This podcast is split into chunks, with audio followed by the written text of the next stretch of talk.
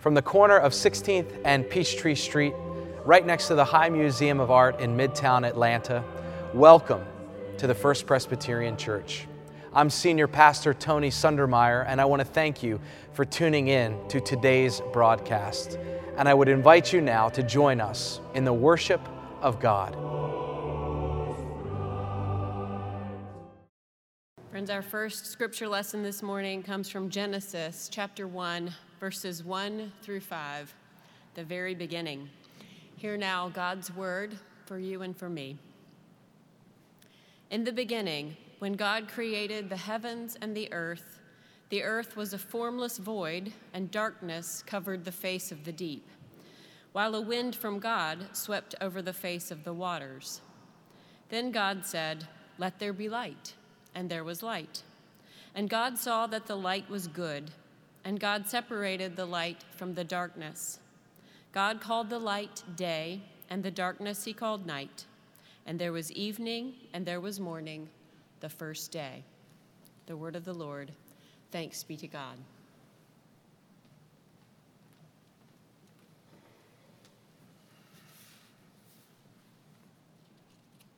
I invite you to join me in prayer. Lord, we enter um, this space, this time of worship, with a lot of emotion, a lot of thoughts,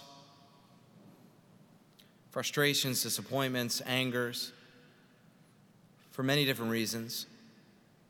And we pray that your word, by the power of your spirit, would cut through that right now. That you would give us a word that we want, but also a word that we need.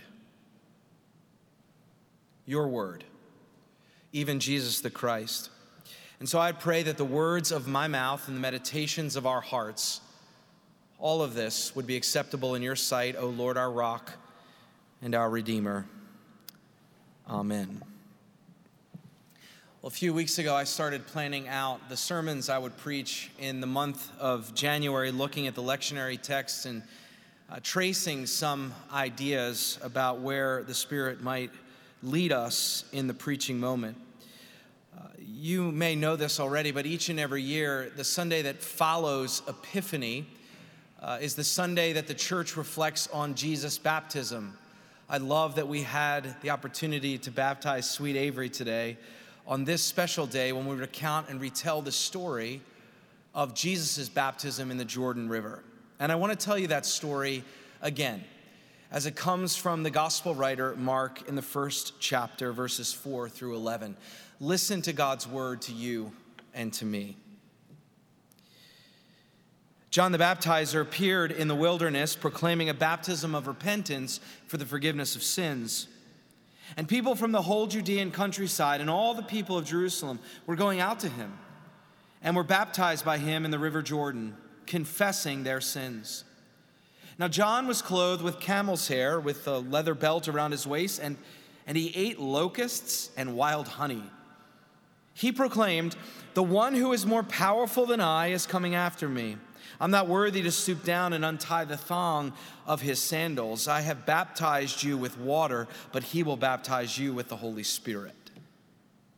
So in those days, Jesus came from Nazareth of Galilee and was baptized by John in the Jordan. And just as he was coming up out of the water, he saw the heavens torn apart and the Spirit descending like a dove on him. And a voice came from heaven that said, You are my Son, the beloved, with whom I am well pleased. Friends, this too is the word of the Lord. Thanks be to God. Well, in preparation for today, those few weeks ago, as I was looking at this text that comes to us from the lectionary, I was reminded that, that in our tradition, the sacrament of baptism holds a deep, deep reservoir of theological meaning. And part of that meaning is connected to the notion that Christians die and come alive with and in Jesus Christ.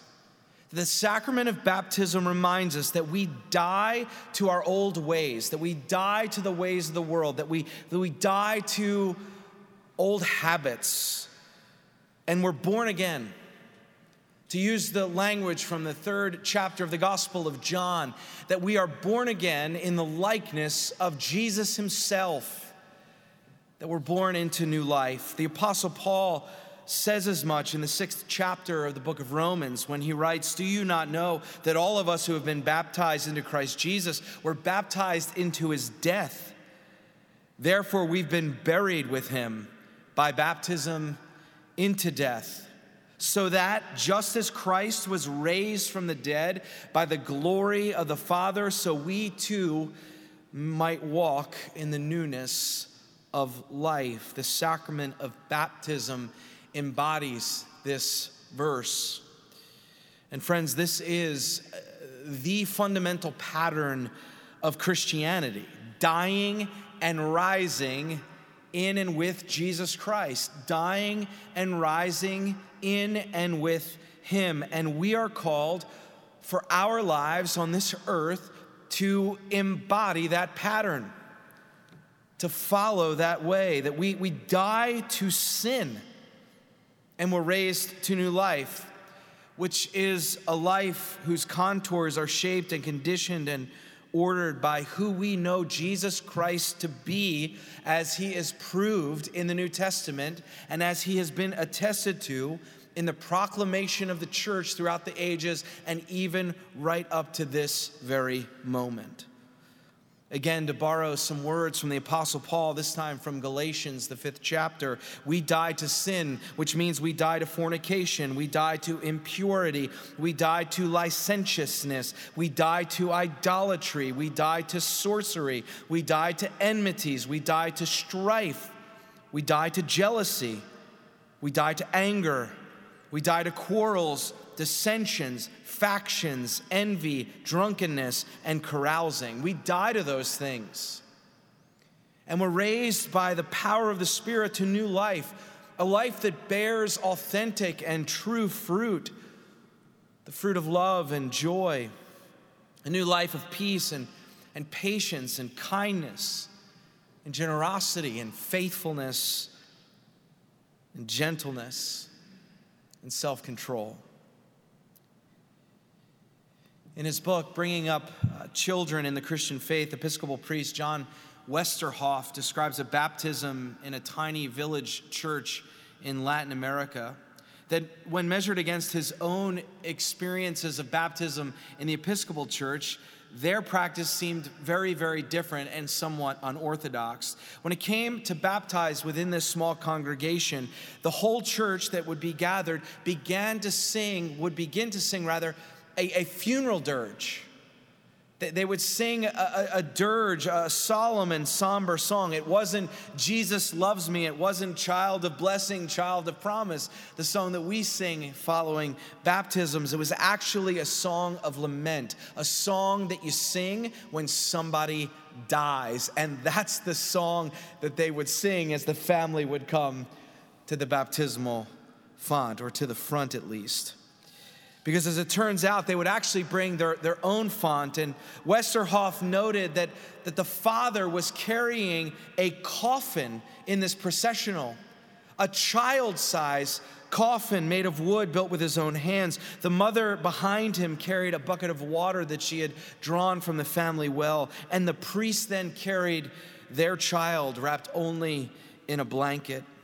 And when they came to the chancel, the father put down the coffin and the mother filled it with water. The priest would then cover the baby with oil and would recount and call to mind the women preparing the body of Jesus for burial after his crucifixion. And then the priest fully submerged and immersed the child, fully under the water, no sprinkling like little Avery fully under the water. And he said the most peculiar words. He said, I kill you in the name of the Father and of the Son and of the Holy Spirit. And everyone in the congregation shouted, Amen.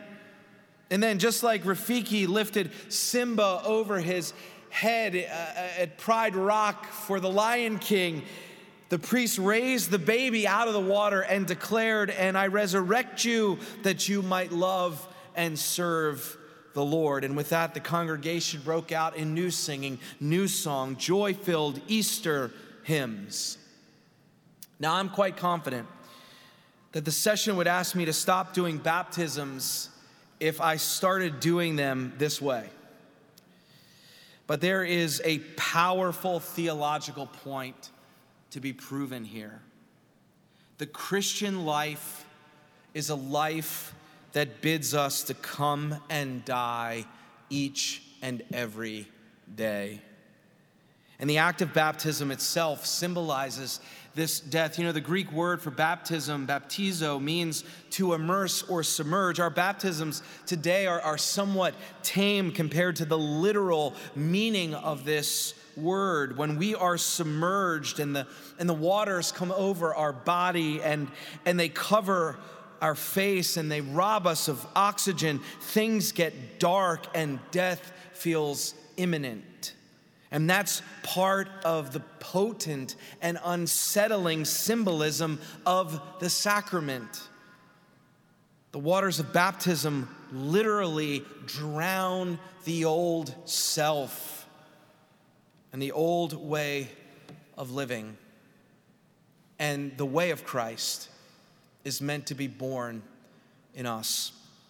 I love what Barbara Brown Taylor says when she wrote these words New life starts in the dark. Whether it's a seed in the ground, a baby in the womb, or Jesus in the tomb, it always, she says, starts in the dark. And baptism reminds us of that as well in the darkness of the deep, in the darkness of the waters. That's where new life begins. Speaking of darkness, these are uh, dark times that we are living in, uh, very dark times. And one of the fundamental truths of the gospel of Jesus Christ, and this is evidenced in the creation story that Rebecca read for us. It's evidence in the sacrament of baptism itself that we were witness to, is that God is not distant from the darkness. Remember what it says in Genesis 1 when the darkness covered the face of the deep, the deep meaning the waters. When, when darkness covered the face of the, the waters, what did God do? God created. God was present in the darkness, hovering over the deep. And God created, and God was present, and God did something new in the midst of chaos. God did something new in the midst of darkness within the formless void, when we are immersed, friends, when we are submerged under the water, we do not fret because we know what God is capable of in the depths, in the darkness. We know that God will do something new.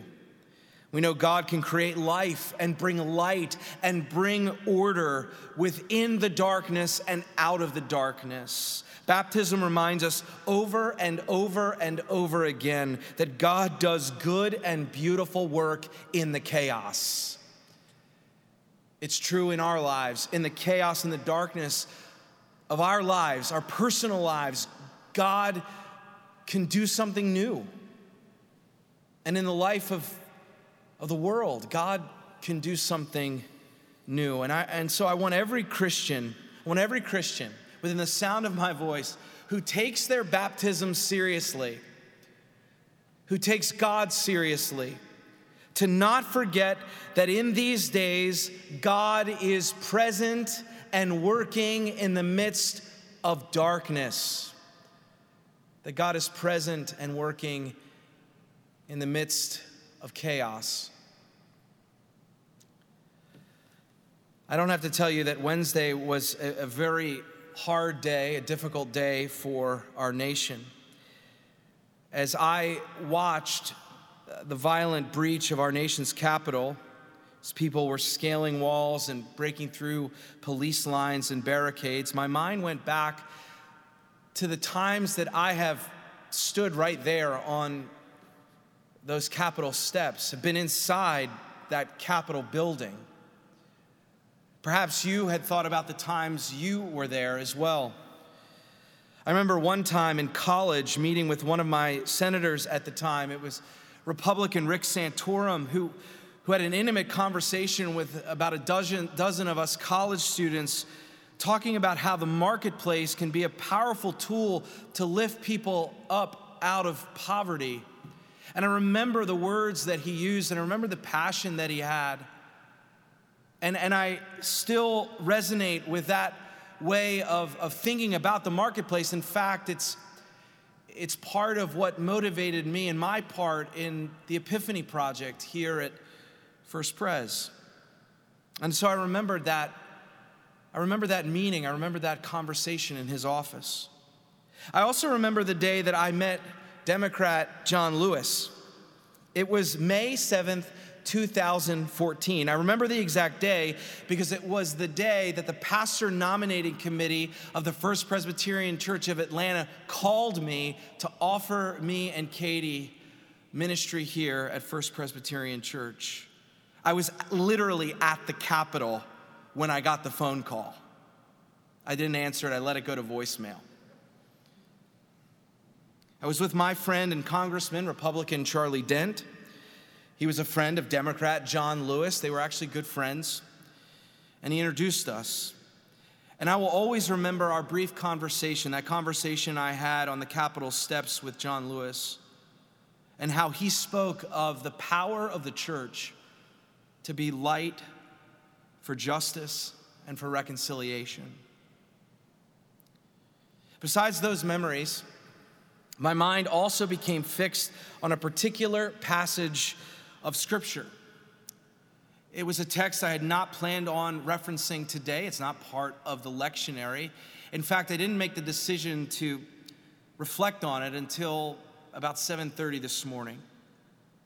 Because it's actually a time when Jesus Jesus engaged marauders from his own family of faith, had an interaction with them in a holy and a sacred place. The story's from Mark 11. And Jesus had just entered Jerusalem to the shouts of Hosanna. You know that story. Story that we reflect on on Palm Sunday, the crowd shouting, Blessed is he who comes in the name of the Lord. What we know about that story is that once Jesus enters in, he gets off the, the animal and he and he goes right to the temple. Now, remember that the temple was the physical centerpiece of the Jewish faith, it, it's, it's where God actually lived. It's where the law and the prophets were read and taught. It's where true and authentic worship ought to take place. And here's what happened that day with Jesus at the temple. Then they came to Jerusalem. And he entered the temple and began to drive out those who were selling and those who were buying in the temple. And he overturned the tables of the money changers and the seats of those who sold doves. And he would not allow anyone to carry anything through the temple. He was teaching and saying, Is it not written that my house shall be called a house of prayer for all nations, but you have made it a den of robbers? And when the chief priests and the scribes heard it, says Mark, they kept looking for a way to kill him, for they were afraid of him, because the whole crowd was spellbound by his teaching. And when evening came, Jesus and his disciples went out of the city. Now, this phrase, this interesting phrase, den of robbers, it comes from Jeremiah. And it's really exceptionally nuanced in the Greek. It's actually not the Greek word to steal or to describe a theft. That would be the Greek word kleptis. That's literally to steal something. And that's where we get the English word kleptomaniac. That's not the word that shows up in this text. Instead, the word for robber here is leistes. And leistes is a very particular word. It has a particular meaning. It literally means bandits or marauders or insurrectionists. You see, what was happening in the temple was that there were groups and factions from within the temple right? Factions within the temple who were preparing and plotting to take up arms against those who were different ethnically or religiously from them, or had different views about orthodoxy, or different views about what their relationship with Rome ought to look like. Various factions, a den of robbers, a, a den of leistes. And Jesus quotes Isaiah and says, My house shall be a house of prayer for all nations, but you have made it a den of robbers. And we have to ask, what is it that, that they are robbing? What is it that they're doing here? They're, they're, they're actually robbing God by taking money from the people, temple taxes and tithes and offerings, and they're using it to fund their own siloed agendas. They're also robbing the people of the good news of the gospel that demonstrates the power of God to actually turn human hearts to turn enemies into friends, to reconcile all of creation to God's very self, and to reconcile us to one another, not for the sake of sameness, but for the sake of unity in the mission of God to love and bless the world. Friends, this robbery, so to speak, has no place in the Christian church. It has no place in the family of faith.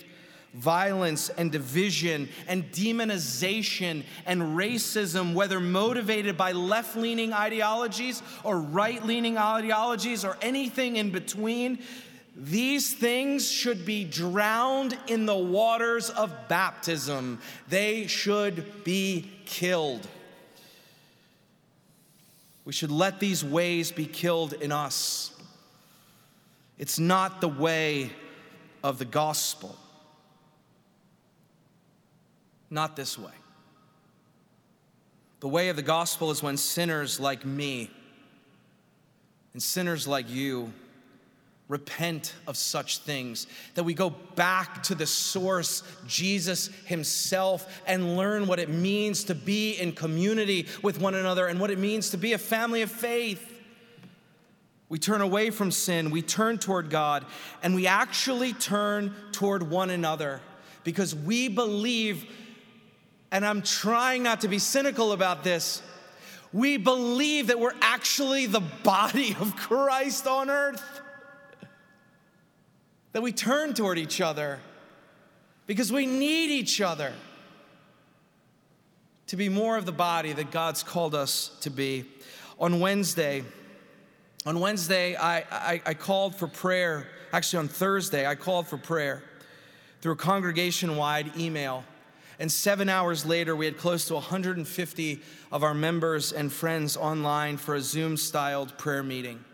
Our pastors prayed prayers of peace, they prayed, prayed prayers of confession and atonement and healing and justice and reconciliation. And then we opened up the, the chat feature in the Zoom for people to write their own prayers.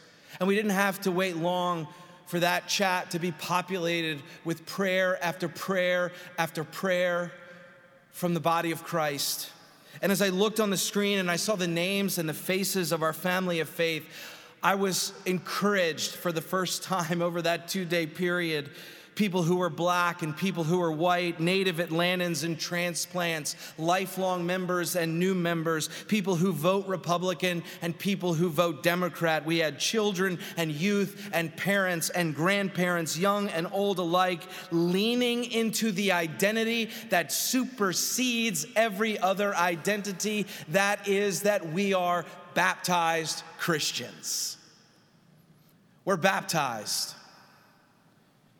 leaning into each other, choosing each other, knowing that God has chosen us in our own baptism and that we really do need each other to humbly follow Jesus Christ. Friends, this is who we are. We are baptized Christians, people who die to the way of sin, and people who are raised in the way of Jesus Christ, the word that is above every word, the word that we are called to obey in life and in death. May we rise in Him for the sake of the gospel and for the sake of the world. I pray it. Amen. New life always starts in the dark. It starts in the darkness at the dawn of time. It starts in the depths of the waters of baptism where we die to our old selves and are born anew. It can begin in darkness that we sense internally and externally. That God is present, that God is creative, and that God is bringing new life. And God calls us as baptized Christians to be a part of that creation, bearers of that light, demonstrators of new life rooted in the gospel of Jesus. May we be his followers. And may his peace, which surpasses all understanding, guard your hearts and your minds in Christ. May his peace live inside of you this day and every day ahead. Amen. And be at peace.